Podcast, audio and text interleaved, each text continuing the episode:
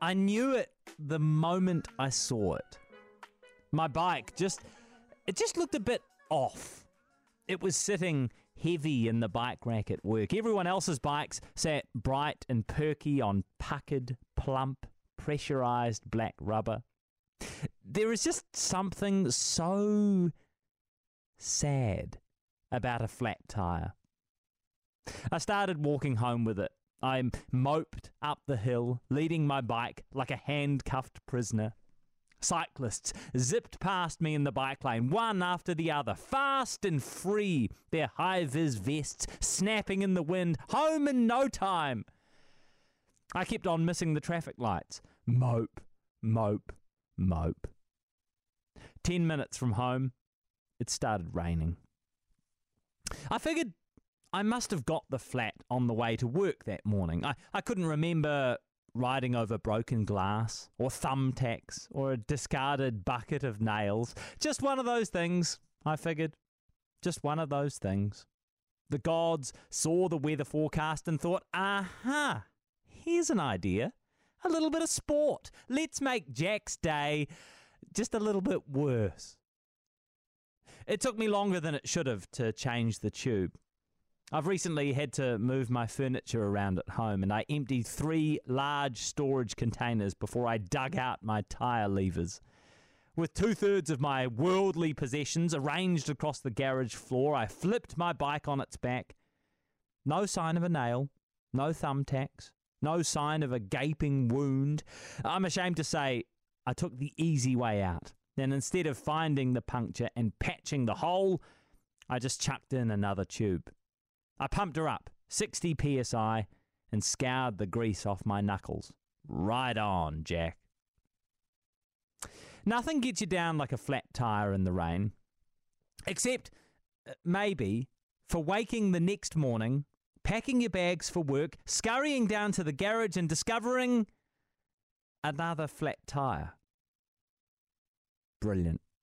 For, for a moment, I wondered if it was a non violent protest by someone who just really hates cycle lanes. You know, since those eco warriors are letting down the tyres on gas guzzling SUVs, maybe some of the bike lane NIMBYs have been feeling inspired. As I walked to work, it started to rain. The good thing about getting a flat tyre two days in a row is that the second time around, you're faster. You're better practiced. You feel like a Formula One pit crew as you flip your bike on its back and see the familiar streak of black grease across your palm. Unfortunately for me, though, this theory only holds if you didn't somehow lose the only hex key that fits your cycle's axle bolt. I emptied three large storage containers and rearranged half my worldly possessions across the garage floor before I found it. This time, though, I was really careful.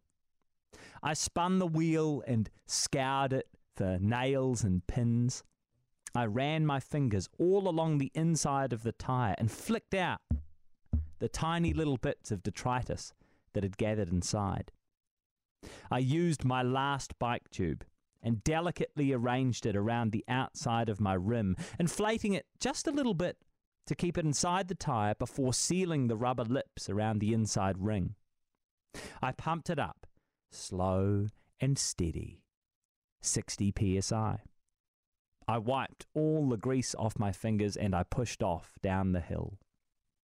Ah, the wind in my hair, the fresh winter air in my lungs. Hallelujah! I thought, I'm alive! There are certain moments in life that one becomes aware of a sinking feeling. In this case, it was a very literal sensation, not unlike gently lifting the lever to lower your office chair. I was perfectly located in the no man's land that marks the single least convenient part of my entire commute to work. A few drops of rain began to plop on my backpack as I climbed down off my pedals. My back tire sagged and folded around the rim like a belly spewing over a waistband. Three days, three flats. bugger it, I figured. Tomorrow, I think I'll drive. Jack Tame.